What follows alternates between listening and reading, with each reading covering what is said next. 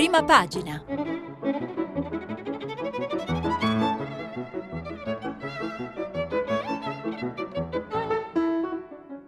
Questa settimana i giornali sono letti e commentati da Daniela Preziosi, giornalista del quotidiano Il Manifesto. Per intervenire telefonate al numero verde 800 050 333, sms whatsapp anche vocali al numero 335 5634 296. E buongiorno ascoltatrici e ascoltatori, è mercoledì 11 dicembre e eh, è il giorno in cui molti giornali per fortuna aprono o comunque mettono la bellissima foto della manifestazione di ieri eh, sera a Milano. Eh, la Repubblica la chiama così, la carica dei 600 e la manifestazione dei 600 sindaci e sindache che sono stati, eh, si sono stretti intorno a Liliana Segre per farle da scorta. Eh, dicevo la Repubblica ci apre in effetti è l'unico giornale che fa l'apertura, ma quasi tutti, moltissimi perlomeno, mettono questa bella foto di, ehm, di sindaci eh, con Liliana Segre al centro, hanno fatto una manifestazione, in tanti hanno risposto, in migliaia hanno risposto a Milano. Per la prima volta, scrive Repubblica, sindaci di ogni partito in piazza Duomo contro l'antisemitismo e il razzismo. E, ehm, e quindi Segre ha fatto, è l'unico discorso che c'è stato in questa piazza, giustamente, e ha fatto un discorso, ha usato parole d'amore e ha, ha detto lasciamo l'odio agli anonimi della tastiera. Il Corriere della Sera apre sulle tensioni dei 5 Stelle, sapete che oggi c'è il primo rush del, sul voto sul, sul, Fondo Salva Stati, ma sempre la bellissima foto dei sindaci presa dall'alto con un drone, con Liliana Segre che saluta e, e il sindaco di Milano Sala che indica il posto dove la telecamera del drone, credo del drone, sta riprendendo, eh, quindi Corriere della Sera anche, anche la stampa apre con due piazze, con due foto di piazza, ehm, ed è una è questa di Milano, ma poi c'è anche quella di Torino perché ieri si sono riunite a migliaia e migliaia anche il popolo delle sardine di, in piazza Castello a Torino, ne parleremo verso il finale di una scaletta oggi fittissima perché oggi i giornali sono veramente tutti da leggere e pieni e pieni di notizie interessanti, però comunque la stampa apre sul piano verde europeo, ha anche eh, alcuni pezzi molto titolati, ve lo posso subito subito eh, anticipare. Ve lo anticipo? Non ve lo anticipo, ve lo dico dopo quando avremo la, la sezione del piano verde del, del, Green New Deal europeo, però insomma anche la stampa oggi è ricca di contenuti. Bello e, ehm, e, e pieno il titolo di avvenire, più lavoro e meno odio, così anche lì eh, ci sono delle manifestazioni, ma non c'è eh, la manifesta- solo la manifestazione eh, di Milano, ma che qui c'è anche in prima la foto della manifestazione unitaria sindacale dei dei lavoratori eh, a Roma ieri pomeriggio. A Roma i sindacati e operai, il governo agisca nelle crisi. A Milano 600 sindaci con segre contro l'intolleranza. Questo è l'occhiello del, di avvenire. E ancora. Il manifesto apre con la piazza di Torino, invece, si intitola Alta velocità. E Torino risponde all'appello e Piazza Castello si riempie di sardine. Ora le aspetta a Roma il primo appuntamento nazionale a Piazza San Giovanni, mentre gli organizzatori ne ribadiscono la natura pacifica e antifascista contro sciocchezze e provocazioni. Anche questa sarà una pagina, diciamo, la pagina delle sardine eh, sarà una pagina del nostro, de, della nostra scaletta, ci arriverò, è un po' in fondo perché oggi abbiamo una, una grande pagina di lavoro. Eh, il giornale invece una fattura in guaia Conte, il caso Alpa, sapete eh, c'è un inciampo, le, le, le Iene han, continuano a, dire che c'è qualcosa di non chiaro, c'è un conflitto di interesse nella vicenda del eh, Presidente del Consiglio, ne abbiamo parlato a più riprese sui giornali, quindi non, non, non, ci torno sopra, comunque il giornale invece ci fa la prima. E Palazzo Chigi ripiana 81 milioni di debiti dell'unità, eh, sempre il, il, fondo di Alessandro Sallusti.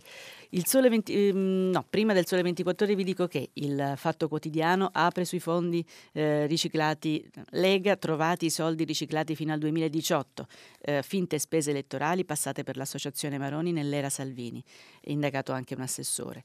Eh, libero eh, invece eh, apre sul Presidente del Consiglio, bello ciao, c'è una grande foto di Conte, diciamo non con una faccia non proprio eh, rasserenata, e dice bello ciao, vattene, aumenta debito e tasse, è incapace di risolvere le crisi industriali, svende il paese all'Unione Europea, non ha più la piena fiducia degli alleati, invece di chiedere la verifica tolga subito il eh, disturbo.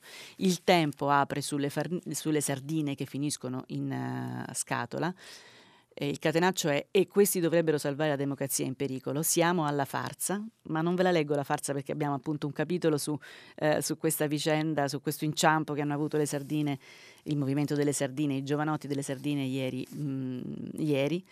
E la verità, eh, anche qui contro il governo, non sanno neanche fare la manovra.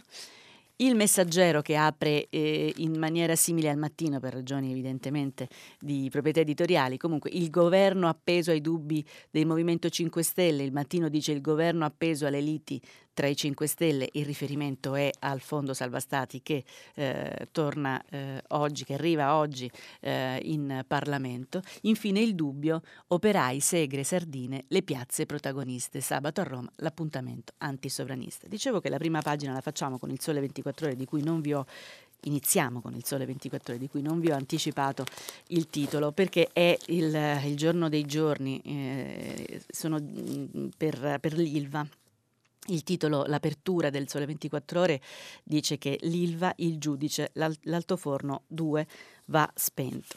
Lo leggiamo, mh, mm, sapete che cosa è successo? Mm, se, no, non lo sapete perché eh, se non avete letto i giornali, ma comunque ieri se ne è ampiamente parlato nei telegiornali. Ampiamente in realtà no, perché la vicenda è complicata e poi vi dirò che ho l'impressione, ve lo dico a fine, diciamo, a fine lettura, ma ho l'impressione che tutto sommato, tranne i giornali specializzati, eh, questa vicenda dell'Ilva stia un po' mh, scendendo un po' nell'attenzione perché è complicatissima e purtroppo al momento non si intravede un lieto fine.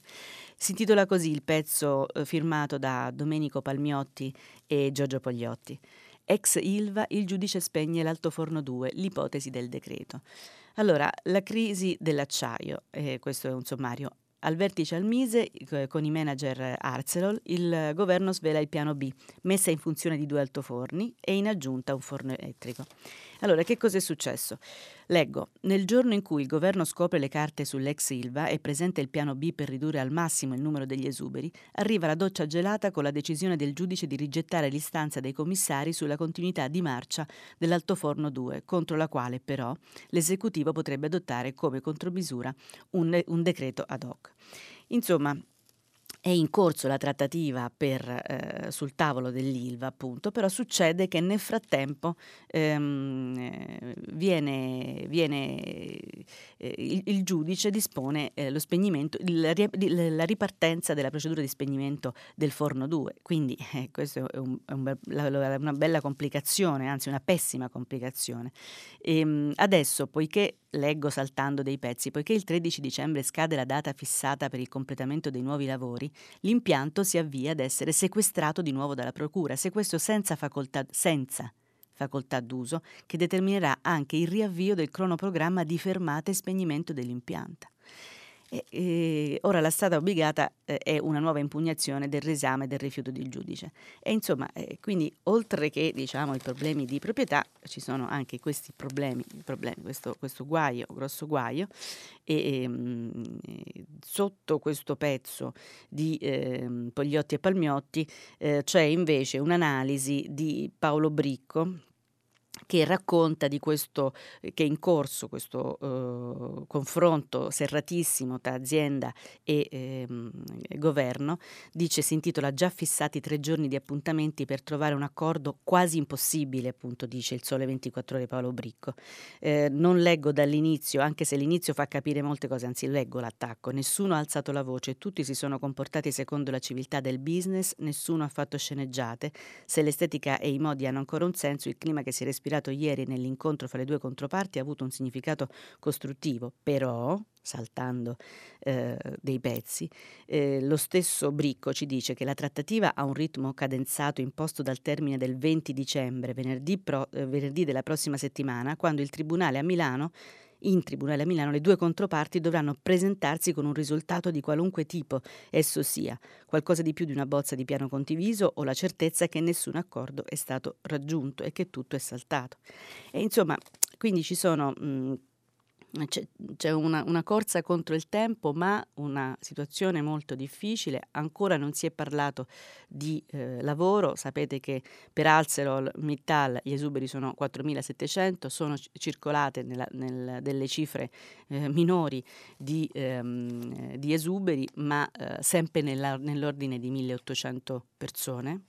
E, ehm, ed è una cosa gravissima, ovviamente sta, la, il governo sta immaginando dei, eh, un sostegno naturalmente per chi dovesse capitare in questa situazione, però insomma è gravissima perché non erano questi i patti con cui ArcelorMittal aveva preso la, um, l'ex Ilva. Eh, anche questa pagina, Pogliotti, in questa pagina Pogliotti fa una eh, cronaca della manifestazione che si è svolta ieri eh, a Roma eh, degli operai, dei lavoratori. Alle 7, cioè 28 minuti fa, è finito lo sciopero all'Ilva e, e, eh, e quindi insomma era una giornata quella di ieri molto intensa sul lavoro. Io Ehm, non per ragioni naturalmente di bandiera, ma per il fatto che il mio, il mio giornale Il Manifesto si occupa moltissimo di, eh, di, questi, eh, di questi, argomenti e di, questi, queste persone, vorrei dire, persone. Ecco. Eh, segnalo che appunto c'è una cronaca di, a pagina 4 del manifesto, c'è una lunga cronaca della manifestazione CGL Cisle Will ieri a Piazza Sant'Apostoli, c'era Landini, c'erano i capi dei sindacati, il lavoro in crisi, in crisi torna in piazza, la, il grido della piazza è zero esuberi, eh, basta eh, parole e segnalo anche sul dubbio, se non sbaglio, non sbaglio, la eh, segretaria della CISL, Anna Maria Furlan, eh, un intervento che, parla, che parte dalla prima che anche in questo caso dice il sindacato non accetta esuberi. E sempre per chiudere la pagina del lavoro, che però appunto è una, mm, è una, mm, una pagina mm, che, che, che, è aperta molto in questi giorni, appunto proprio con questi tavoli eh, soprattutto sulla vicenda dell'ex Silva di Taranto, che vanno avanti ma non si capisce bene ancora dove. Eh, dicevo, per chiudere questa pagina voglio ricordare che intanto in Francia, il secondo giovedì di sciopero eh, contro le pensioni, il fantasma della riforma delle pensioni agita la Francia, anche qui lo prendo dal manifesto, ehm, una grande contestazione di Macron, anche diciamo una situazione di piazza piuttosto tesa, mi chiedo se fosse successo in Italia che cosa sarebbe successo, insomma la Francia in maniera non dico più uh, civile perché eh, in, in, piazza non è mai bello eh, quando ci sono uh, situazioni di tensione, ma comunque in maniera adulta e più matura, insomma, accetta, eh, accetta, insomma, per quel, sicuramente più dell'Italia, eh, il, le manifestazioni eh, dei lavoratori. Oggi è il giorno anche del Fondo Salva Stati. Io non so quanto abbiamo ormai un effetto saturazione su questa vicenda, ma non dovremmo averne perché oggi in realtà un pochino si rischia. La prendo questa notizia si rischia, nel senso che il governo un pochino rischia, la maggioranza un pochino rischia. Ehm, vedrete che le cronache si dividono tra i, gli allarmisti e i disincantati, gli scafati che dicono che non succederà niente. Mm, io non sono scafata, però vi dico che l'idea che mi sono fatta è che al Senato, dove mancano i voti, potrebbero mancare i voti alla maggioranza, però c'è un cuscinetto di eh, moderati, responsabili, di solito dell'area di Forza Italia, che potrebbe uscire dall'aula insomma in maniera un po' ehm, utile per la maggioranza per stare in piedi, però questa è solamente una previsione, anche mali- malevola se volete, ehm, la fanno anche altri colleghi sui giornali. Prendiamo la notizia dalla pagina 11 di Repubblica. E sapete, la, la firmano eh, Tommaso Ciriaco e Annalisa Cuzzocrea, il titolo è Il MES si tratta nella notte, al Senato i ribelli dei 5 Stelle minacciano lo strappo. Oggi Conte in Parlamento sul fondo salva stati, ma i giallorossi ehm, cercano ancora l'intesa sulla eh, risoluzione. C'è un senatore, l'avevamo anticipato ieri, che, eh, che, è Gianluigi Paragone, un giornalista mh, mm, prestato, non so se si può dire così, insomma, che si è molto appassionato di politica, si è fatto eleggere dai, dai 5 Stelle, eh, e, però era anche molto vicino alla Lega, che sta decidendo forse di presentare un proprio testo. Allora, Ehm, vi leggo l'attacco per il Partito Democratico, per l'EU, per Italia Viva era già tutto chiuso al mattino. La risoluzione di maggioranza sul fondo salva stati era stata preparata dal ministro degli affari europei eh, Enzo Amendola e dalla sottosegretaria 5 Stelle Laura Agea il cont- con il contributo di tutti i partiti. Ma quel testo a sera viene sconfessato dal Movimento 5 Stelle che ha i gruppi di Camera e Senato in fiamme e chiede di più. Chiede soprattutto che oggi, nel testo da votare, dopo che il Presidente del Consiglio Giuseppe Conte avrà fatto la sua informativa al Parlamento sul prossimo Consiglio europeo, sia inserito un riferimento esplicito alla necessità che le Camere si esprimano ancora prima della firma del trattato che modifica il meccanismo cui possono accedere gli Stati europei in difficoltà finanziarie. Scusate, ho messo l'accento sulla parola ancora, non perché ritenga che i, mh, l'espressione della volontà del Parlamento sia mai diciamo, abbastanza, mh, anche tutti i giorni si potrebbe votare sul, sul MES. Dico ancora così perché, insomma, eh, eh perché è la condizione che metterebbe una parte del Movimento 5 Stelle, dei gruppi parlamentari, un altro voto, quindi un altro rischio, e che è quello che sostanzialmente sostanzialmente mette in rischio anche la maggioranza. Se ne parla anche in termini eh, non troppo dissimili su altri giornali. Ehm, prendo per dire sulla, sull'accento diverso, prendo un, uh, il Corriere della Sera, Marco Galluzzo. Ehm, che eh, dice insomma, eh, vediamo un po' dov'è il passaggio, eh, di mattina, questo abbiamo già letto che di mattina alla Camera e di pomeriggio al Senato, stiamo parlando di oggi, ci sono, il Presidente del Consiglio Giuseppe Conte riferirà eh, i contenuti del, sul, del prossimo Consiglio europeo in cui si, dis- eh, si, discuterà del fondo salva stati e riceverà il mandato dalla maggioranza per la trattativa che l'esecutivo deve completare ancora in sede europea. Però eh, appunto um, chi ha lavorato eh, aspettate un secondo, ecco qua. Eh, anche ieri sera fonti dei 5 Stelle confermavano che il testo della, rivol- della risoluzione andava ancora limato e confermato. L'aria generale fra Palazzo Chigi e chi ha lavorato in Parlamento è che il passaggio però sarà indolore. Ecco, questi sono la parte eh, dei, dei cronisti, degli inviati parlamentari che eh, pensano che, che, hanno ritenuto, che hanno raccolto ehm, notizie, informazioni e fonti che dicono che la parte sarà indolore, ma per esempio nella pagina di fronte a quella che stavo leggendo su Corriere della Sera c'è Alessandro Trocino che, ehm, che racconta di un Di Maio che assicura che non romperà con il governo, eh, si intitola Di Maio prova a placare i malumori, ma un senatore è pronto a uscire. Ieri abbiamo fatto l'elenco dei senatori in in ballo. Um, una curiosità che però sicuramente è solo mia. Il Movimento 5 Stelle era per il, la cancellazione del, del, vincolo del mandato imperativo. Chissà se, i, chissà se, questi senatori, nel caso si dimettano, poi saranno conseguenti con quello che hanno detto e che si dimetteranno anche dal, par, dal Parlamento, dalle Camere di riferimento. Ma forse questa è una, un, una curiosità eh, tutta mia, in un'epoca in cui le parole ehm, date sono saltate, diciamo, molto, in molti casi in, in maniera del tutto trasversale.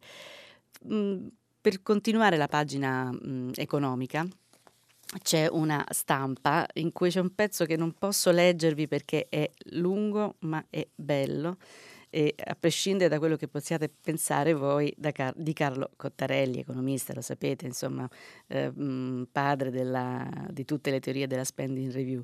Si intitola, parte dalla prima, si intitola Le, scude, le scuse per evadere le, le, tasse ed è un filone di ragionamento che fanno molti giornali oggi sulla vicenda dell'evasione indecente di cui ieri aveva parlato uh, il Presidente della Repubblica Sergio Mattarella.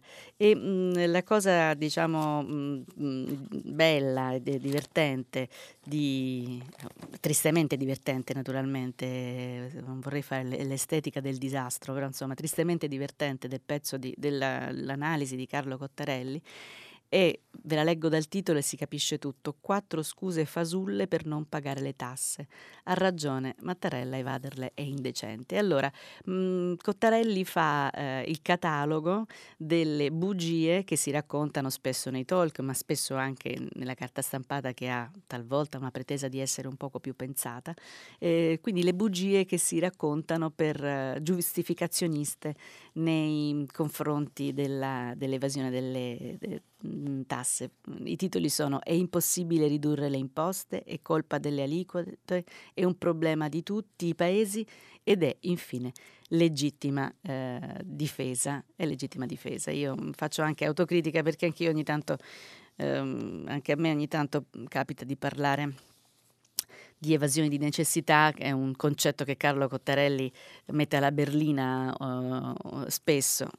Non so se avremo occasione in settimana di approfondirlo, non oggi, ma in effetti è, è il tema, mm, visto che vogliamo parlare, eh, visto che abbiamo visto quanto è mm, forte l'amore di denaro che l'Italia perde ogni anno. Nel, in un sommario del di Cott- dell'analisi di Cottarelli si dice che l'Italia è il paese meno virtuoso dell'Unione Europea, dopo Romania, Grecia e Lituania. Non è proprio un complimento.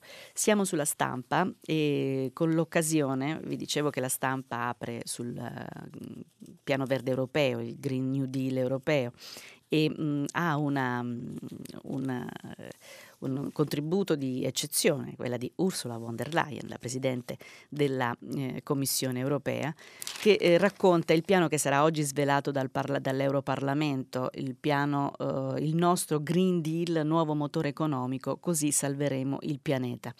Eh, quindi anticipa un piano che era circolato diciamo, per brani eh, a, a, Bruxelles nei giorni scorsi Ehm, sopra però c'è un uh, articolo di Marco Bresolin che è l'inviato a Bruxelles della stampa che racconta che i governi sono molto freddi sul patto verde del, sull'Europa, la svolta è necessaria ma no a cambiare in bianco, questo è quello che eh, si trae.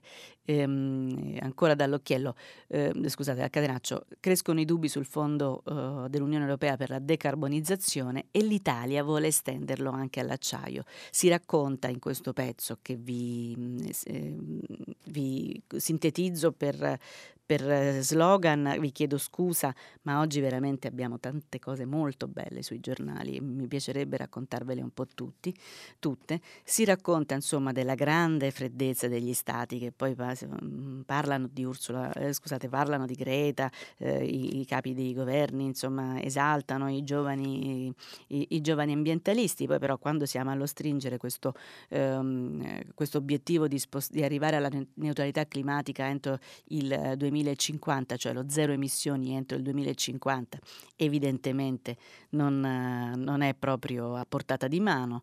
E, e nel finale di questo pezzo che racconta, dato eh, stato pestato, eh, chi insomma si sta eh, nascondendo meglio per evitare di prendere delle vere decisioni rispetto ai propri modelli eh, di sviluppo interni, ehm, si parla del carbone contro l'acciaio, cioè del gruppo di paesi che vogliono esten- de- decarbonizzare. Il fondo è pensato, scrive Bresolin, per chi abbandona la produzione di carbone, ma alcuni paesi, tra cui l'Italia, vorrebbero eh, estenderlo anche all'acciaio, settore altamente inquinante. La partita non è ancora chiusa, ma bastano questi elementi per mettere da parte l'entusiasmo e tenersi una linea di cautela. Insomma, teniamolo a mente perché poi quando vedremo qualche piano industriale nostro può darsi che eh, ci ricorderemo di questo passaggio. Già che stiamo parlando di ambientalismo, intanto voglio ricordare che di questo ha parlato anche Radio Tremondo eh, Luigi Spinola poco fa e questo mi dà la possibilità insomma, di essere un poco più superficiale su questi argomenti, naturalmente della superficialità chiedo scusa, e, ehm, ma a pagina 21 proprio per eh, seguire questo filo ambientalista, dicevo a pagina 21 del Corriere della Sera, non c'è solo sul Corriere della Sera, ma il Corriere della Sera ci mette una pagina intera una bellissima foto di Greta Thunberg che abbiamo imparato a conoscere in tutte le sue espressioni malinconiche, che comunque mh, mm, avverte, informa che in ottobre a Milano ci sarà la prima COP dei giovani e eh, Greta è già eh, invitata, lo scrive Sara Gandolfi,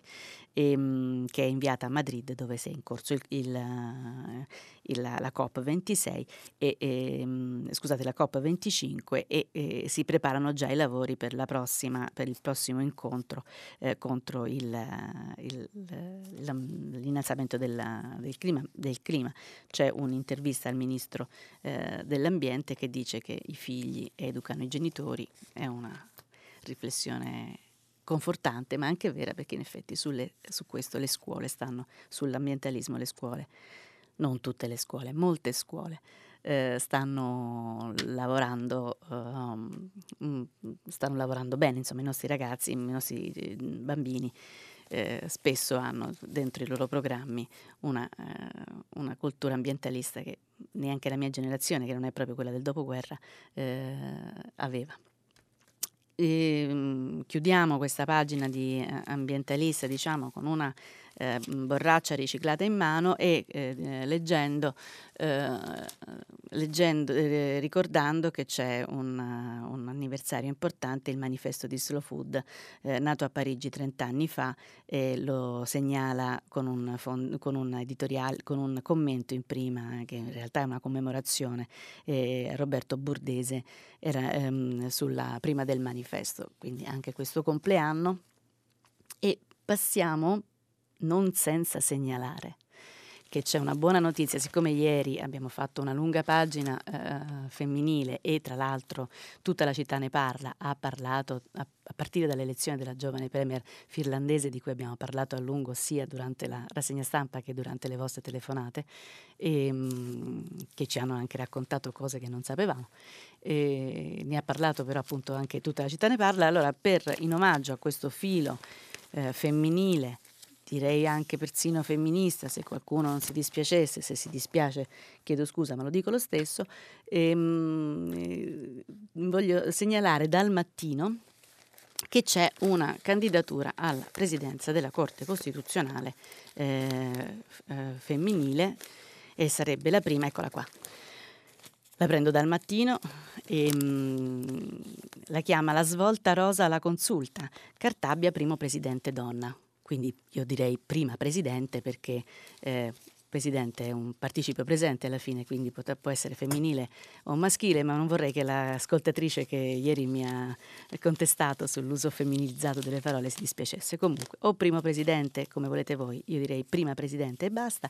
Ehm, Cartabbia, che è una giudice di grandissima esperienza, di cui si era parlato persino per la presidenza del Consiglio, quando il governo quest'estate stava diciamo un po' in bilico. Ehm, ogni volta che c'è un governo, in, qualcosa in bilico, eh, cioè una donna potrebbe, eh, è sicuramente diciamo, una, un investimento eh, simpatizzante, comunque poi alla fine è, è, rimasto Conte, lo sapete, comunque non lo trovo, però questa è la notizia, sostanzialmente ci sono in questi giorni le votazioni alla consulta e la candidatissima quasi certa è ehm, la giudice Cartabia. Ehm, durerà poco perché il mandato le scade il prossimo anno, però sarebbe comunque una prima assoluta e noi ce la auguriamo.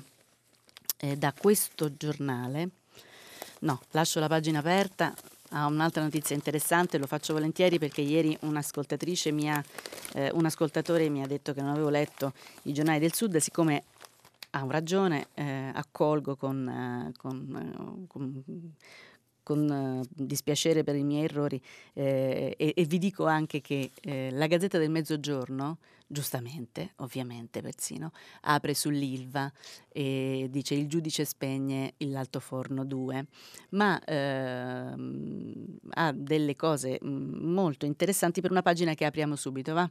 C'è un, un um, commento sulla, che si intitola così La giustizia fra codice penale e codice degli onesti di Sergio Lorusso e eh, sappiamo che è in corso una ehm, trattativa molto difficile sul tema tema della giustizia eh, fra il governo, ricapitolando i termini del discorso, in, in, bisognerà eh, mm, approvare la legge delega sulla, um, codice, sulla riforma del codice, eh, procedu- eh, del codice penale civile, scusate. Intanto a gennaio parte eh, la riforma sulla prescrizione che la sostanzialmente abolisce.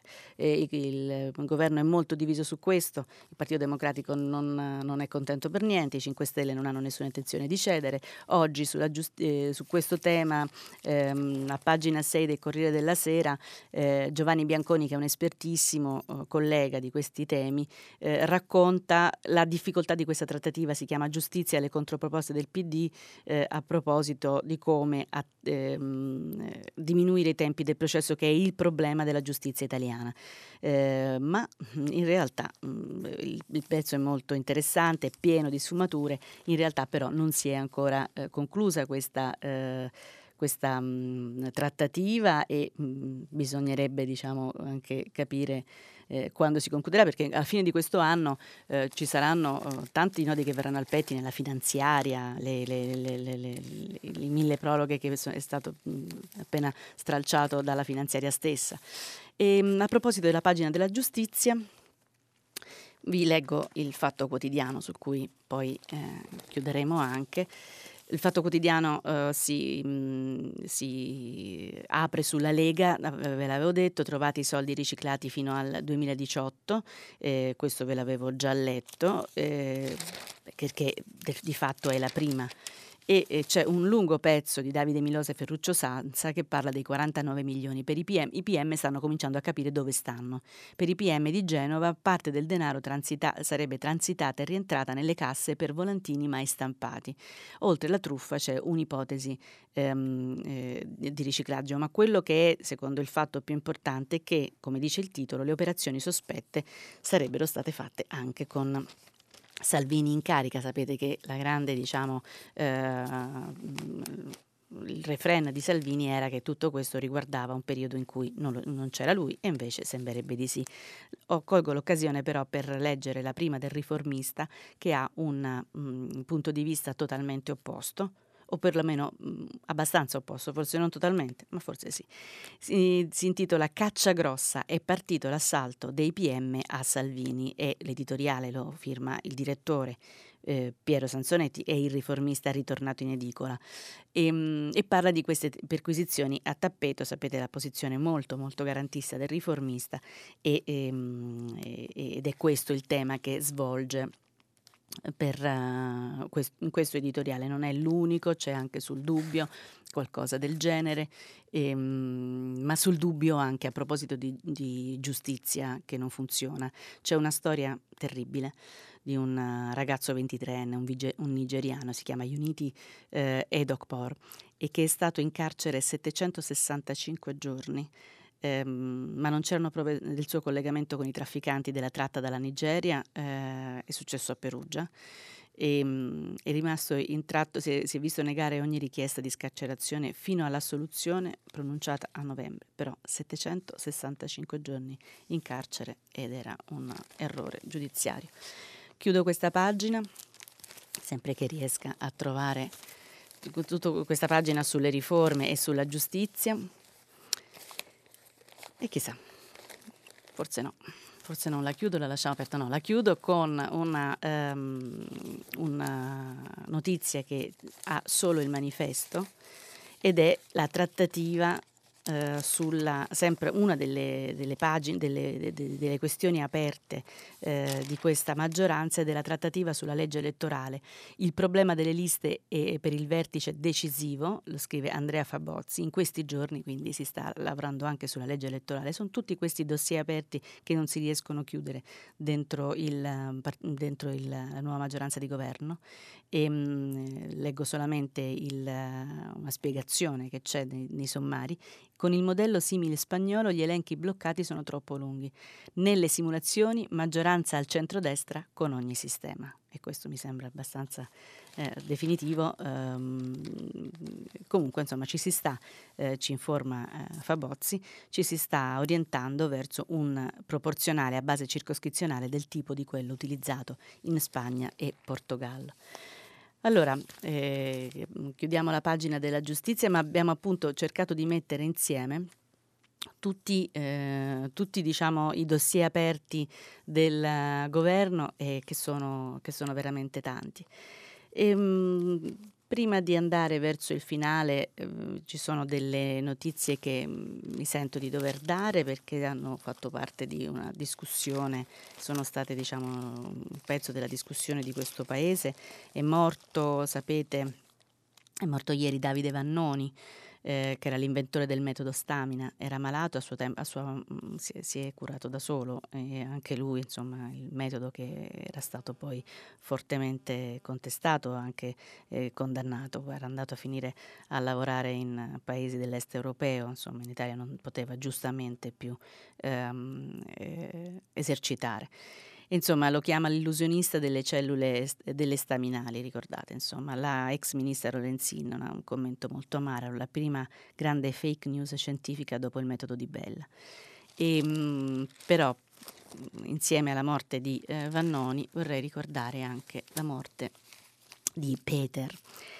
Peter, che adesso uh, troverò alla pagina 17, Peter era, Peter era quel malato di SLA che spinse anche Bush e Gates a fare la doccia gelata. Ve lo ricordate? Eh, Peter Fra, eh, Freitz è morto a 34 anni e, ed era quello che aveva fatto fare le docce gelate per raccogliere tutti i soldi uh, per, uh, per, la ricerca e alcune delle ricerche che aveva finanziato aveva raccolto un sacco di soldi nell'ordine eh, di, di 2 milioni eh, e mezzo di euro e alcune delle ricerche che lui ha finanziato hanno, hanno mm, anche fatto diciamo, fare degli passi in avanti eh, mm, eh, localizzando il, un, genere, un, genere, responsabile della malattia. Ehm, e quindi onore anche al Corriere della Sera che ricorda eh, Pete e tutte le docce gelate Bush, Tom Cruise, Bill Gates, Lady, Lady Gaga eh, Jeff Bezos, insomma i, i, tutti quelli che potevano insomma, mettere un po' di soldi importanti a, avevano aderito grazie alla forza di questo ragazzo che adesso però non ce l'ha fatta. E, ehm, sono le 7.53 e ci godiamo un un finale, beh, intanto volevo, dal, dal, fatto devo uh, dire che, eh, che, è successo ieri un incidente per le sardine, sapete che il fatto io colpevolmente non ve l'ho uh, segnalato e, e, il fatto ieri aveva fatto un'intervista a una sardina romana che aveva incalzata dal giornalista, aveva detto ma sì, uh, in piazza a Roma porteremo anche, le piazze sono aperte da, anche a quelli di Casa Pound, naturalmente non era possibile, naturalmente ovviamente è stato smentito a strettissimo giro di, di posta, naturalmente è, è, scoppiata una polemica molto grande e, ehm, Casa Pound ha detto che ci andrà senz'altro, che, che non canterà Bella Ciao ovviamente e, e oggi il fatto mette, eh, mette, sulla sua prima pagina eh, le sardine ai provocatori di Casa Pound. Certamente quelli di Casa Pound sono stati sono provocatori, li hanno provocati eh, però insomma, è successo che in realtà questo ragazzo che era stato intervistato era stato molto incalzato per capire quanto fosse aperta la piazza delle sardine. Allora, le sardine ai provocatori di Casa Pound, no grazie, siamo antifascisti. Eh, il malcapitato si chiama Stefano Gongo ed è un attivista dello Ius Soli, dei diritti dei migranti, non più che dei migranti, dei cittadini italiani che non hanno ancora la cittadinanza. E, mh, mm, vabbè, anche lui ha detto di aver sbagliato, ovviamente sono giovani, diciamo, genuinamente anche alle prime armi con la comunicazione e quindi non, non, non tutto, non sempre va, eh, lo fanno bene, si sono scusati, ma hanno spiegato che Casa Pound non la vogliono in piazza, perché sono una piazza anzi, antisovranista, eh, antipopolista, ma innanzitutto antifascista e quindi i fascisti del secondo millennio non ce li vogliono. Allora diciamo andiamo verso un finale ehm, perché eh, sapete che domani, no sapete, ritiro il sapete, sappiamo tutti che ehm, domani è l'anniversario di Piazza Fontana sono 50 anni e ci sono molte iniziative ehm, in giro per i giornali.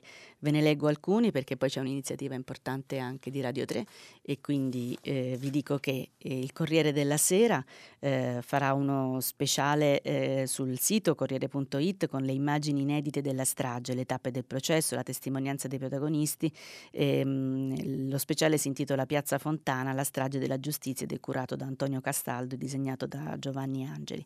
E da questa mattina online, pur non portando a condanne definitive, i processi de- ai responsabili sono durati oltre 36 anni e si sono snodati attraverso le sedi di Roma, Milano, Treviso, Catanzaro e Bari. E quindi in questo speciale troverete la mappa diacronica di tutto questo processo e di foto, promette anche eh, il Carriere, anche foto um, inedite.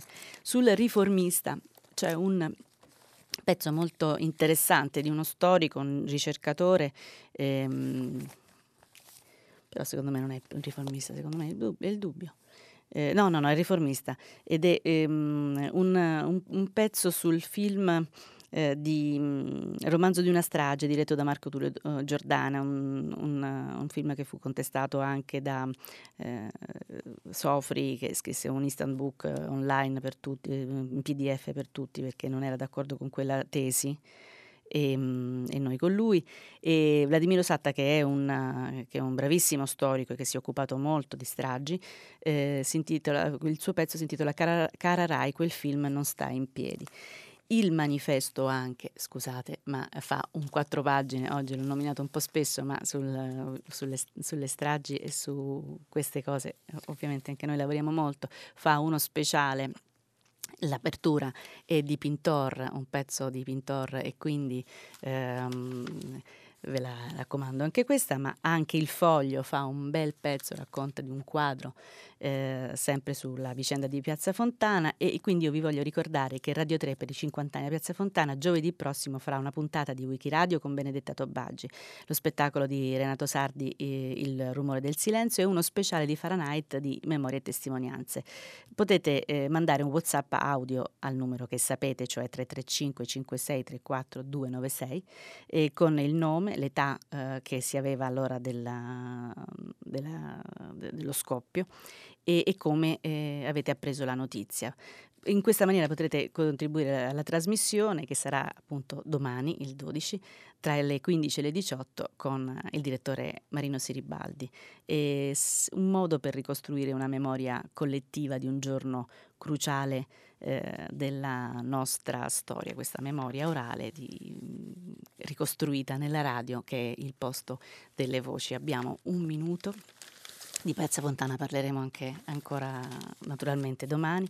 Un minuto per concludere con la piccola posta di Adriano Sofri, una chicca si diceva negli anni 90. Ve la leggo.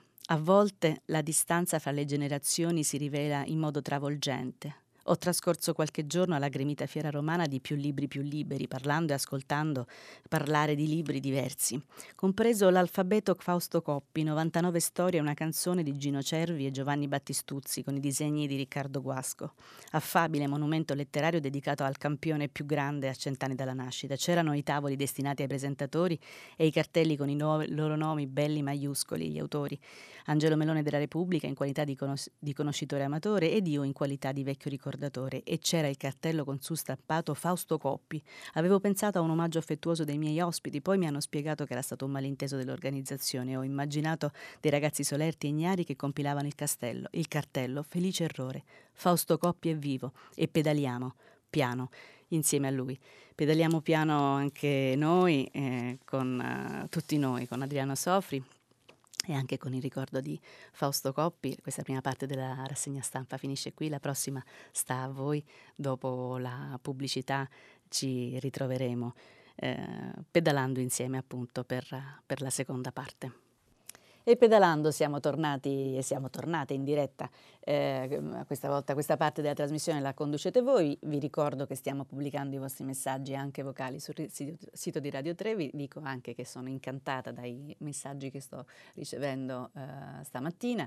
Eh, la signora Elena mi dice cosa significa una cosa che ho detto, cittadini italiani, cittadini italiani che non hanno ancora la cittadinanza, significa che sono ragazzi che sono nati, come appunto Gongo, che era quello di cui parlavo, l'attivista delle sardine di cui parlavo, che sono nati in Italia, che hanno studiato in Italia, che hanno fatto lunghi cicli di studi, studi, in Italia e non sono ancora italiani perché non, non, hanno il diritto, devono aspettare i 18 anni e di beccare lo, lo slot giusto per diventare cittadini italiani, altrimenti non ce la fanno. E se non ce la fanno non possono fare dei concorsi, non hanno insomma un requisito che può servire loro per esempio per giocare ai mondiali, alle, alle, Olimpiadi, insomma sapete questa storia, non vorrei, non vorrei ripeterla, forse l'avete sentita già altre volte. E mh, ancora un messaggio, ehm, Salvini è intoccabile che non si può processare, dice Luisa Di Lodi, solo il nigeriano va in, nigeriano va in galera per di più innocente. Ehm, ecco, questo è uno dei, dei, temi, non tanto che Salvini eh, sia intoccabile, perché intoccabile non è, però è appunto che il tema della giustizia giusta tocca un po' più spesso le persone m- meno potenti e, e, e, non quelle altre, quindi le, le, garanzie devono valere soprattutto a difesa di, di, di, di tutti, ma soprattutto a quelli che hanno meno strumenti. Pronto? Pronto, buongiorno, mi chiamo Stefano e chiamo da Rimini. Buongiorno. Eh, io mh, ho letto l'articolo di Bianconi dopo sì. Che lei l'aveva segnalato. Sì. Eh, io purtroppo non compro i giornali in edicola, però sono abbonato. Visto, Nessuno sono, è diciamo, perfetto, un, diciamo. un po' sotto il livello suo di perfezione, che peraltro condivido, ma insomma, sono un pigro, e quindi, però almeno sostengo l'editoria così.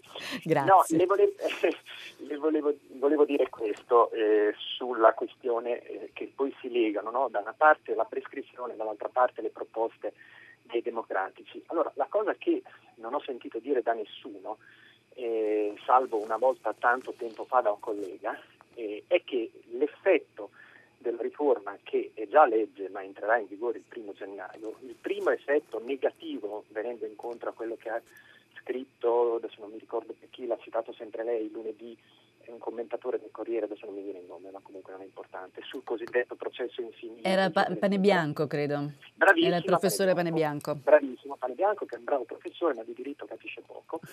E, allora, il primo effetto pratico avverrà il primo gennaio 2025 per i reati meno gravi, le contraddizioni ritenuti meno gravi. Per i delitti più stupidi, le truffette, i furterelli, eccetera, eccetera, dal primo luglio 2027.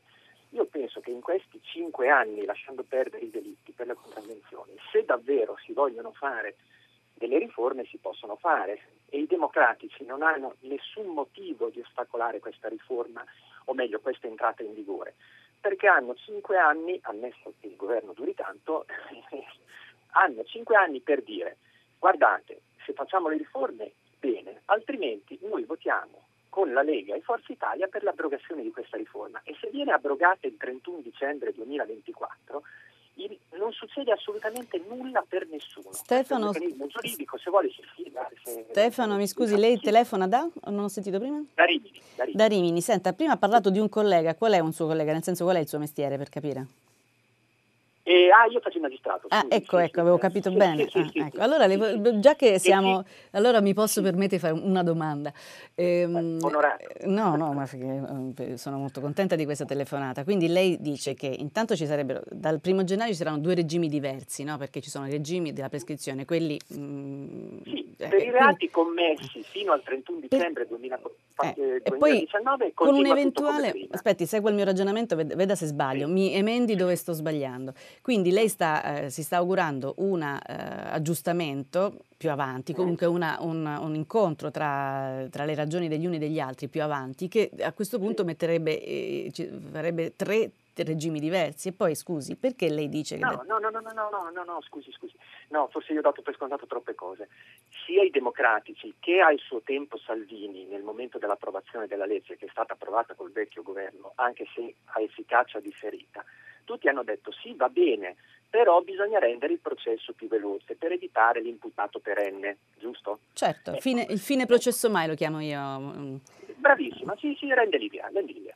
Ecco, allora, siccome la prescrizione è un istituto sostanziale, non è che si applica ai processi in corso, si applica ai reati che verranno commessi dal primo gennaio in poi. Perché dice che prima del, del 2025 non potranno essere, ci sono i processi per direttissimo? Perché già adesso se io commetto oggi un reato, se il 31 dicembre commetto un reato, una contravvenzione, comunque si prescrive il reato il 31 dicembre 2024. Mm?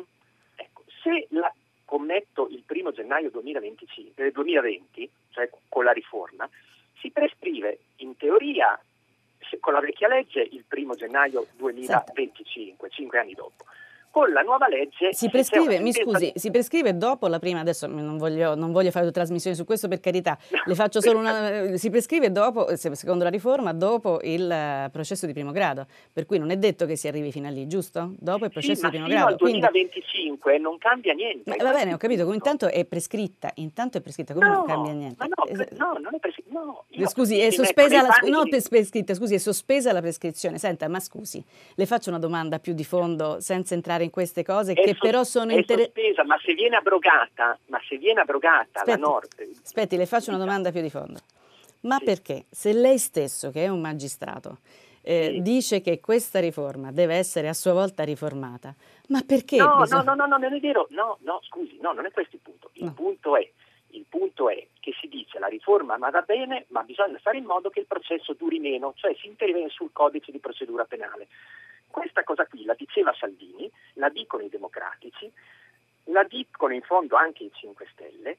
La dicono le persone è... civili perché un, processo dura sì. troppo a lungo, non è possibile Io... stare 25 anni sotto ma processo. Guardi, ma, una porta aperta, magari sfonda una porta aperta, ma lei pensa che noi siamo contenti di far durare i processi? Io fosse per me se durassero sei mesi sarebbe perfetto, così ne farei degli altri e mi occuperei di quelli che aspettano e che chiedono giustizia, ha capito? Eh, non, è, non, è, che noi non vogliamo il processo lungo, questa bagianata, poi i malati ci sono dappertutto, ci sono fra i giornalisti, ci sono fra i sindaci, ci sono nei parlamentari, ci sono fra i medici, ma le persone normali, i magistrati normali vogliono finirli i processi, poi ci sarà qualche matto, vuole che non ci sia. No, no, ma mi scusi, questo però adesso eh. veramente, questo, no, siccome gli errori sono miei, non me ne attribuisca altri, questo no, non, no, non ho detto questo, non ho detto questo, dico, dico solamente che questa, questa, riforma mi sembra che mh, mm, parta dalla dalla fine, anziché partire dalla eh, contrazione dei tempi dei processi e trovare tutte le, le, le modalità per, uh, per, questo, parte invece da una cosa che significa intanto facciamo uh, sospendere la prescrizione.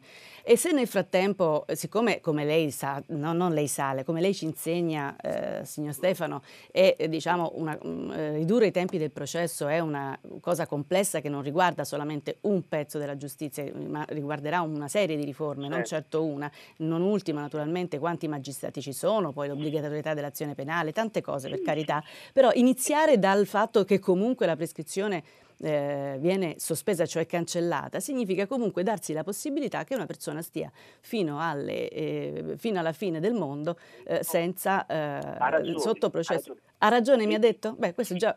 Ha ragione, già... ha ragione, ma le dico però che questa cosa si produce fra cinque anni. Io, guarda, se, se, si fida, bene, se non si fida io... Ma io mi fido totalmente... Vado a lavorare dormo lo stesso. No, ma per carità, no, no, no, io mi scuso se non... pratico, no, scusi, l'effetto pratico per l'imputato si verificherà fra cinque anni. E questo è una cosa che guardi lei mi può mandare anche no, no, ma va bene, e io non cambio idea va bene, d'accordo, se, d'accordo. se trova un laureato in giurisprudenza che mi dice il contrario io restituisco, che mi dimostra il contrario, io smetto di fare il magistrato e vado a fare eh, il cameriere. No, no, no, ma mi scusi, adesso non la mettiamo su no, Totò che fa no, il cameriere. Lei, anche se sbaglia può continuare a fare il magistrato, non si preoccupi.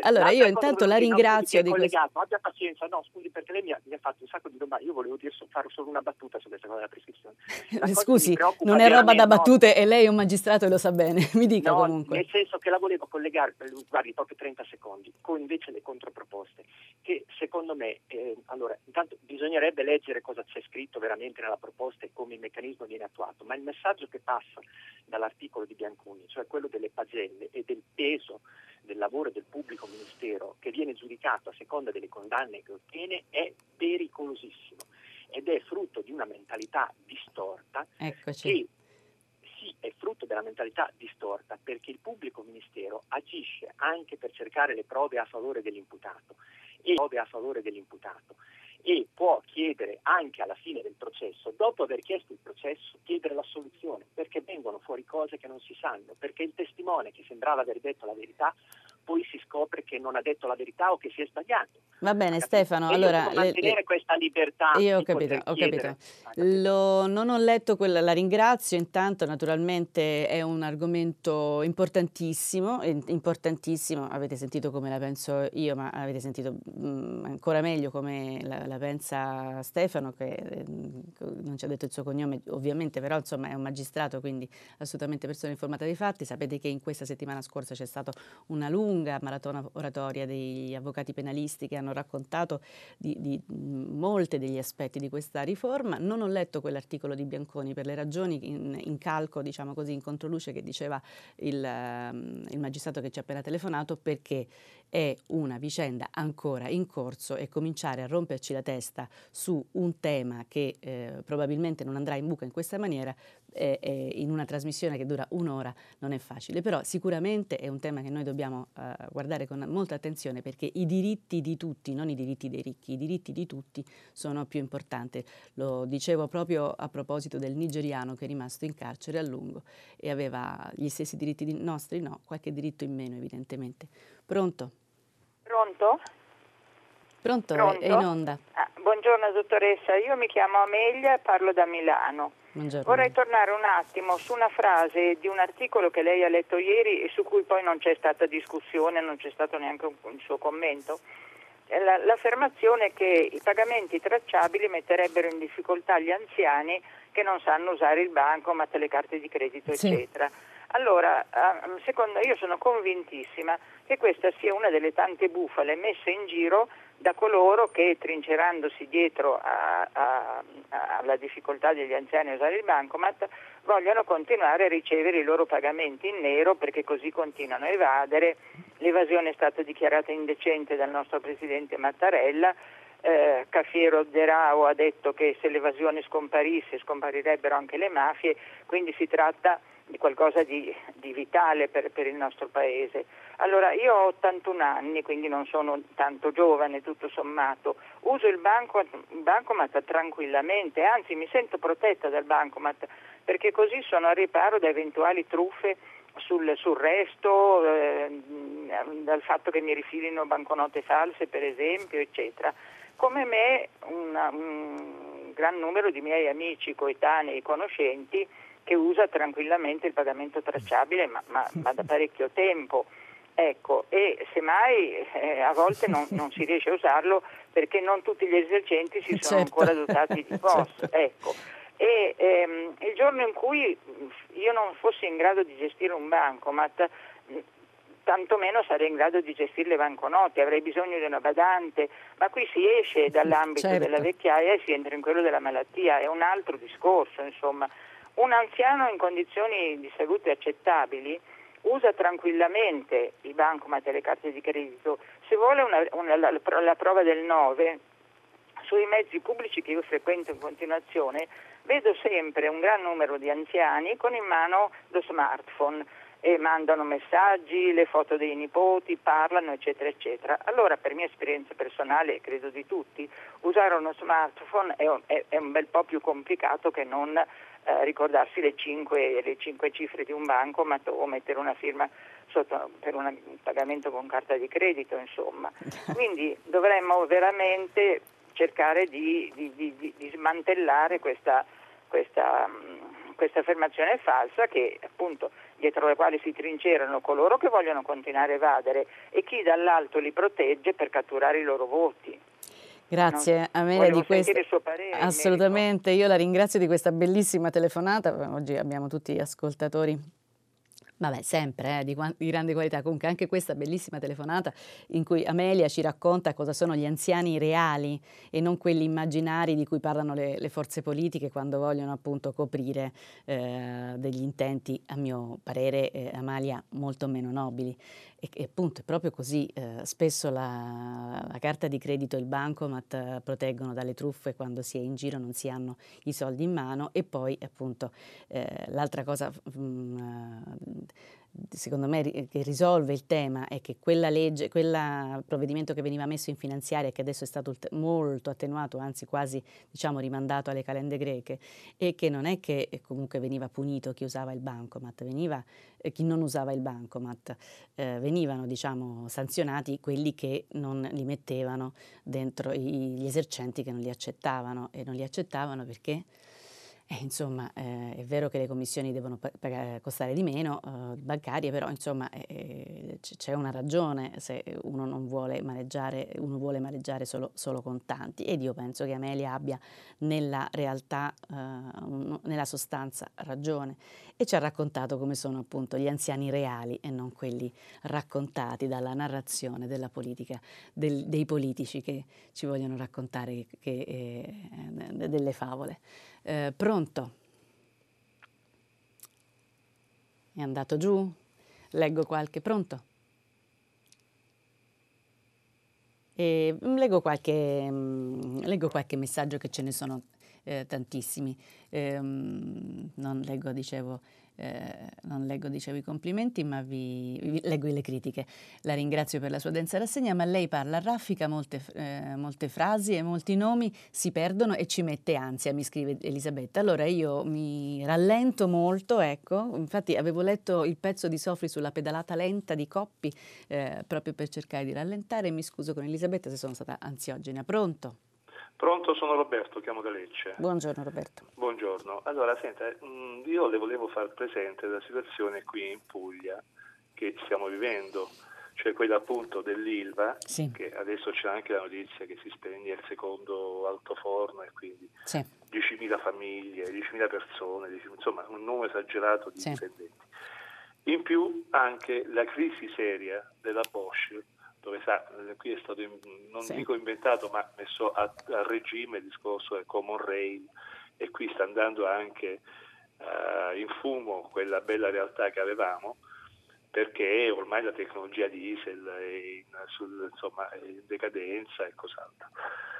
E, e le volevo, poi insomma, le volevo dire, noi siamo già in una realtà fortemente depressa per quanto riguarda l'economia e per quanto riguarda il settore lavorativo con eh, lo strozzamento di queste due bellissime grandi realtà, che poi ho saputo anche, cioè saputo, insomma, si sa anche che Ilva, se va in crisi Ilva, va in crisi anche Genova, va in crisi anche, c'è tutto un certo sistema, tutto l'indotto. Ecco, mh, mm, mm, io sono molto preoccupato per il futuro dei nostri figli, che sempre, come al solito, avverrà la realtà dura che saremo costretti ad emigrare e visto i chiari di luna che si stanno prospettando, saranno costretti i nostri figli a emigrare, visto la situazione che si sta prospettando, non, sa, non è certo delle più rose.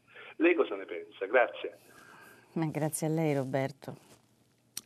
Quello che ne penso in realtà, mh, tentando di governarlo, eh, l'ho fatto, lo, lo, eh, e, come ho montato appunto la, la, la, la, parte della rassegna che riguardava l'ILVA, la crisi, il tavolo aperto del governo, un governo che sembrerebbe un po' poco Beh, certamente che sei in una situazione molto complicata perché eh, il rischio è, è diciamo, un ritiro, come era stato annunciato, eh, di, di, di ArcelorMittal e, e che forse so che non è eh, bellissimo da dire, ma che forse non sarebbe il peggiore dei mali perché poi ci, sono, ci possono essere i commissari e quando ci sono stati i commissari all'Ilva non è andata poi così, eh, ma l'ex Ilva non è andata poi così male.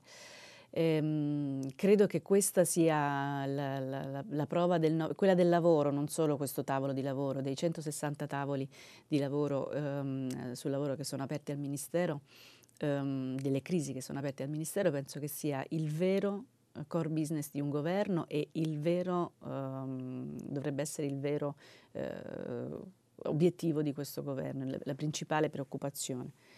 Noi ne vediamo altre però ne vediamo, mm, ne, ne testimoniamo come cronisti ogni, ogni, giorno altre. E la cosa più importante per eh, questo Paese, una, crisi, una nuova crisi economica è all'orizzonte e Roberto non, non posso che dire banalità, quindi mi fermo uh, ris- dicendo che sono totalmente d'accordo con lei e solidale anche con chi genitore sa che i propri figli per cercare eh, lavoro Comunque se ne devono andare, che non è un male in sé, però insomma dovrebbe essere più che altro una scelta. Pronto? Pronto? Buongiorno, sono Maria e chiamo da Como.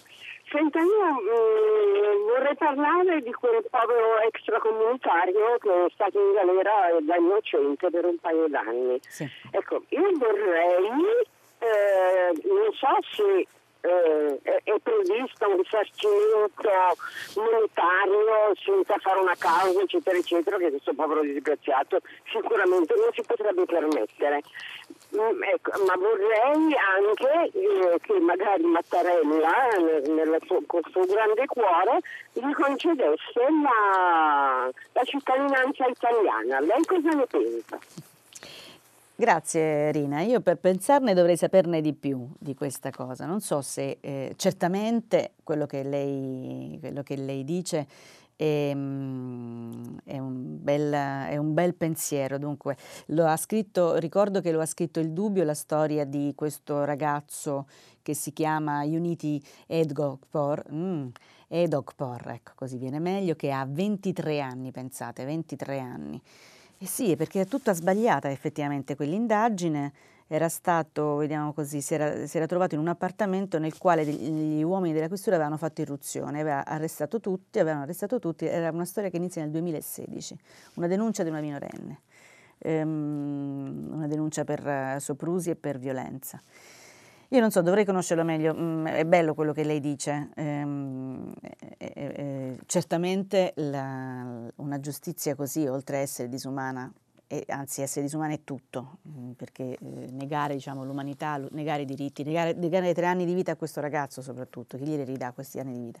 Comunque dovrebbe risarcire ehm, senz'altro Ehm, però, ehm, però, forse sì, sto, sto leggendo rapidamente questa, eh, a occhio questa vicenda e forse potrebbe essere anche una bella proposta quella che ci ha fatto ehm, Rina. Eh, certo il tema del diritto alla cittadinanza è un tema enorme che non può essere neanche risolto con la premialità come ha fatto anche qualche volta il, il governo.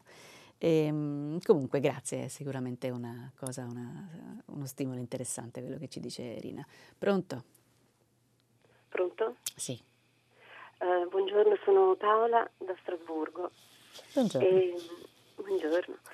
Volevo ricordare solo uh, che un anno fa qui a Strasburgo uh, c'è stato l'attentato terroristico al mercatino di Natale e che fu fatta una vittima, un italiano, un giovane giornalista, Antonio Megalizzi. Ecco, mi premeva solo ricordare questo evento che traumatizzò Strasburgo e l'Italia intera e tutta l'Europa, anche perché questo ragazzo proprio era un, eh, più che un attivista, un giornalista di Radio Europa, pieno di ideali e di, così, sul futuro di, di questo nostro mondo. Ecco, e voilà, questo destino lo, lo ha colpito così tragicamente, è un ricordo in suo onore, in onore ai suoi ideali. Grazie. No, grazie a lei Paola, grazie di averci, di averci aiutato a ricordarlo. Eh, per Antonio sono state fatte, eh, credo se non sbaglio, una, una, fondazione, molte iniziative, un premio. E, mh, mm, però grazie.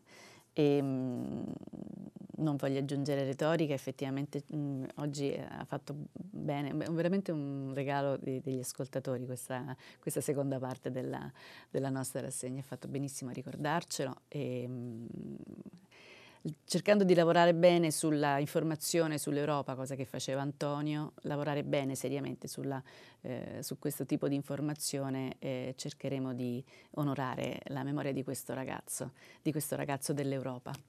Pronto? Buongiorno, sono Fiorenza di Melzo. Buongiorno Fiorenza. Grazie per esserci, grazie per tutto quello che fate.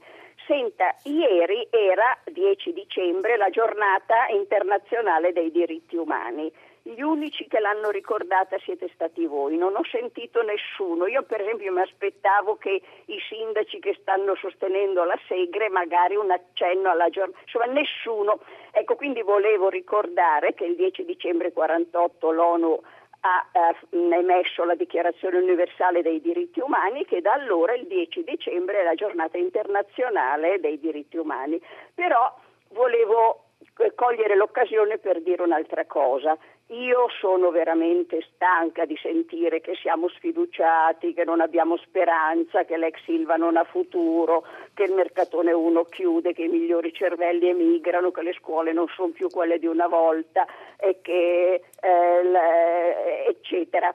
E allora ho preso, sono andata nel sito ONU e ho trovato 17 obiettivi di sviluppo sostenibile ho fatto un respiro, ho detto sono uscita dal piccolo mondo e sono andata nel grande mondo, il grande mondo mi aiuta a respirare. Allora ho pensato, che ne pensa se giornali, televisione, mezzi di comunicazione facessero conoscere i 17 obiettivi ONU 2015-2030 di sviluppo sostenibile, considerarli un po' la nostra bussola che ci orienta, la nostra stella polare impegnarci non so per ogni fatto, evento, decisione dei legislatori, eh, se si sta realizzando, rallentando, ostacolando, ignorando uno o più dei 17 obiettivi ONU, impeg- farli conoscere agli enti, alle organizzazioni, alle istituzioni perché li tengano presenti. E se ci orientiamo verso i 17 obiettivi ONU e collaboriamo con gli obiettivi ONU, riusciamo a uscire dal nostro piccolo mondo, andare nel grande mondo e attraverso il grande mondo aiutare la nostra povera Italia? Fiorenza, è una domanda così piena diciamo, di ragionevolezza e anche di, di, forza, come si fa a rispondere? No, io penso di sì. Intanto la ringrazio dei complimenti a nome di, tutto, di tutta la redazione. Noi cerchiamo di essere i migliori, a volte ci riusciamo. Comunque, insomma, sì, il 10 dicembre ieri era, eh, abbiamo iniziato proprio così la nostra, eh, rassegna, la nostra rassegna stampa. E, ehm, per quanto riguarda gli obiettivi dello sviluppo so- eh, sostenibile del 2030, eh, Fiorenza, lei ha molto ragione, perché però eh, il tema purtroppo, non voglio essere pessimista perché lei mi, mi ha eh, giustamente bacchettato per l'eccesso di, di, di, pessimismo, anche se insomma non c'è molto da ridere in questo periodo, però insomma questi, questi sviluppi, questi obiettivi sullo sviluppo sostenibile, i 17 obiettivi per il 2030 sono stati approvati dagli stati, quasi, quasi tutti gli stati. Il tema è che purtroppo spesso sono um, carta uh, inerte, carta che non canta e, ehm, e, e che e questo riguarda per esempio anche gli obiettivi per il 2050 eh, per la, diminuzione delle, delle emissioni mh, mm, nella, nell'aria, insomma. E quindi se dovessimo lavorare su questa cosa, io, a me è capitato spesso di occuparmene perché anch'io penso che sia molto importante soprattutto nel, sul tema dell'eguaglianza e che sono obiettivi che poi mh, mm, sono diciamo principi che vanno in giro per il mondo anche non solo alle nostre latitudini, mh, mm, spesso a latitudini in cui sono, quegli obiettivi sono veramente una, una cosa esotica.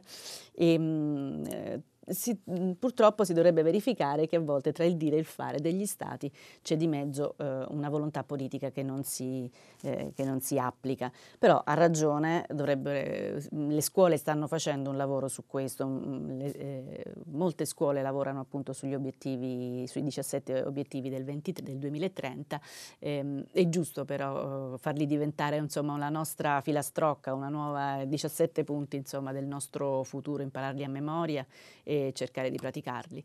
Pronto? Pronto?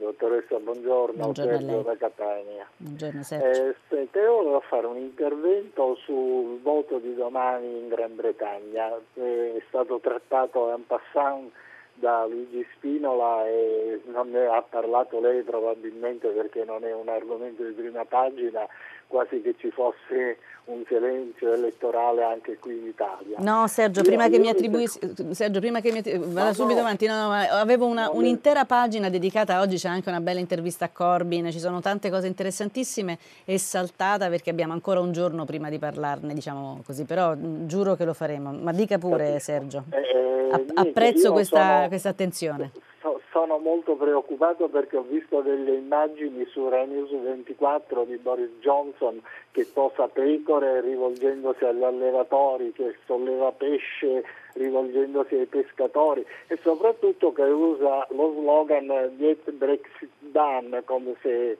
insomma la Brexit eh, fosse già cosa fatta o si deve fare a tutti i costi. E penso alle ripercussioni e all'effetto domino che questo potrebbe avere con i governi sovranisti che ci sono in Europa e lo sgretolamento che l'Europa ne subirebbe. Ecco, questo eh, mi premeva dirlo che non è un argomento da sottovalutare e su cui meditare. Grazie a lei Sergio di Catania, la ringrazio ma mh, ha, ragione, avevo preparato già ieri insomma, una traccia, oggi ci sono, c'è in particolare appunto un racconto del um, libretto rosso di Corbyn e anche un racconto di dove Corbyn sta perdendo voti, cioè di tutti i distretti operai eh, in cui gli operai sono ancora per la Brexit, ancora restano per la Brexit, la neutralità diciamo del Labour eh, sul tema del della, Brexit, ma il sì al nuovo referendum ha fatto perdere ulteriormente, eh, no ulteriormente, ha fatto perdere dei voti a, a Corbyn. Quindi la situazione è molto combattuta. D'altro canto Boris Johnson ha fatto un po' di pasticci, ieri, uh, anche ieri non l'ho letto, ma insomma ha fatto una bruttissima figura perché se ne è fregato di una, un'immagine di un bambino per terra, insomma. Quindi effettivamente e tutte queste cose hanno a che vedere col futuro anche dell'Europa, evidentemente il futuro nostro. Appre- eh, accetto assolutamente la critica e domani Spinola è più bravo di me su queste cose, quindi sicuramente Spinola quando lo farà farà meglio di me, comunque anche io cercherò di raccontare quello che c'è sui giornali, eh, questa è una rassegna stampa, sulle elezioni che poi ci saranno venerdì. Eh, pronto? Pronto, buongiorno. Buongiorno. Filippo e telefono da Parma. Eh, volevo intervenire brevemente sulla notizia dei, già della scorsa settimana dei licenziamenti collettivi eh, previsti dal piano, prossimo piano triennale di Unicredit, eh, ripresa sì. ieri da qualche ascoltatore. Io credo che un paese civile dovrebbe avere una semplice legge che preveda l'impossibilità, il divieto di, eh, per le aziende inutile di eh, proporre dei licenziamenti collettivi. Io capisco che aziende in difficoltà per stare in piedi debbano anche purtroppo eh, ricorrere a questi, questo mezzo estremo, ma non dovrebbe essere consentito ad aziende che eh, lo fanno solo per dividere maggiori dividendi ai loro azionisti. La ringrazio e l'ascolto per radio. Filippo, eh, se la mette per iscritto eh, è una legge quella che dice lei, perché eh, io andrei un po' oltre, io direi che si dovrebbe tornare al regime in cui non, uh, non, sono, non, non sono, consentiti i licenziamenti collettivi. Comunque, insomma, certamente non delle aziende inu- inutile. inutile. Ehm, è così, eh, ci sono dei partiti che eh, nella loro diciamo, mm, scarsa forza però cercano di chiedere la cancellazione del Jobs Act che a questo anche tende. Ieri l'altro ieri Landini, il capo della CGL, scusate non il capo, il segretario della CGL, di questo ha parlato, ma è un tabù praticamente eh, in Italia e mh, mm, è una cosa gravissima, è una cosa gravissima e eh, è chiaro che se non tornano i diritti eh, nelle, nei luoghi del lavoro, dove sono stati molto smantellati, se non tornano i diritti là è un po' difficile ricostruire il tessuto eh, dei diritti del lavoro in generale. Quindi eh, quello che lei dice, Filippo, eh, dovrebbe essere una legge eh, messa per iscritto e votata dal Parlamento. Sa però che le dico che in questo Parlamento non c'è la maggioranza, non ci sarebbe la maggioranza per quello che dice lei. È terribile, ma è così. Pronto?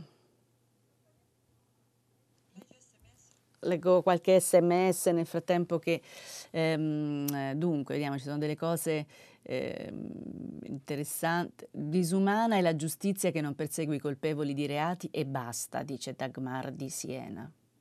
Disumana è la giustizia che non, col- che non persegue i colpevoli di reati, dice, e basta. E sulle basta che non avrei proprio, eh, non avrei proprio, avrei qualcosa da eccepire, però per carità, se Dagmar ha questi dogmi, ehm, eh, senz'altro.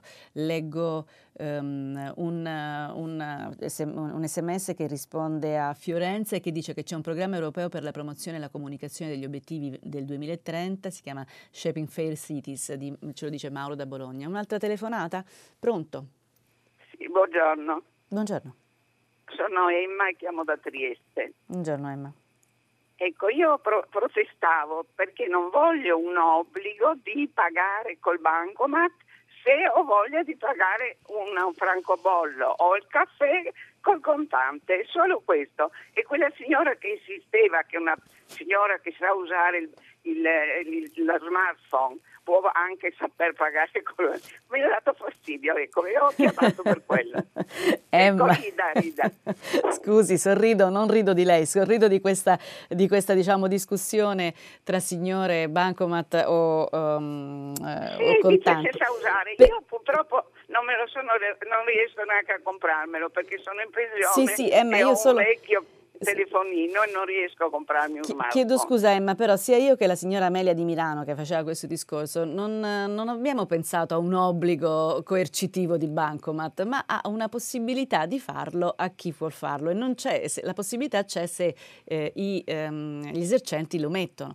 Poi se lei vorrà continuare con i suoi piccioli e con i suoi... ma va benissimo, nessuno, diciamo, nella legge che si... Ma io da quello che sento mi no, sembra che, eh, che questo... tentano di farlo. Eh, ma so. questo il tema dell'informazione e anche della politica che racconta delle cose in maniera un po' maliziosa. Nessuno a questo punto, diciamo, alla legge finanziaria che si sta, si sta, la manovra che si sta approntando e che comunque ha cancellato praticamente questo tema, nessuno stava obbligando gli anziani, ma nessuno stava obbligando all'uso del, del bancomat, ma doveva essere una facoltà che veniva incentivata.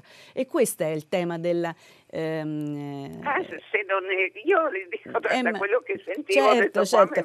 non è colpa sua che, che, lo sente, è colpa di chi racconta le, eh, le, favole un po' sui media e che quindi convince, terrorizza una signora come lei di una certa età eh, alla, che si trova rieducata all'uso del bancomat. Nessuno proponeva questo e guardi, abbiamo tutti eh, parenti anziani e sappia che tutti i più giovani si opporrebbero a questa rieducazione, è solo una possibilità in più eh, che si si poteva offrire e non è stato fatto allora, non, non per il momento.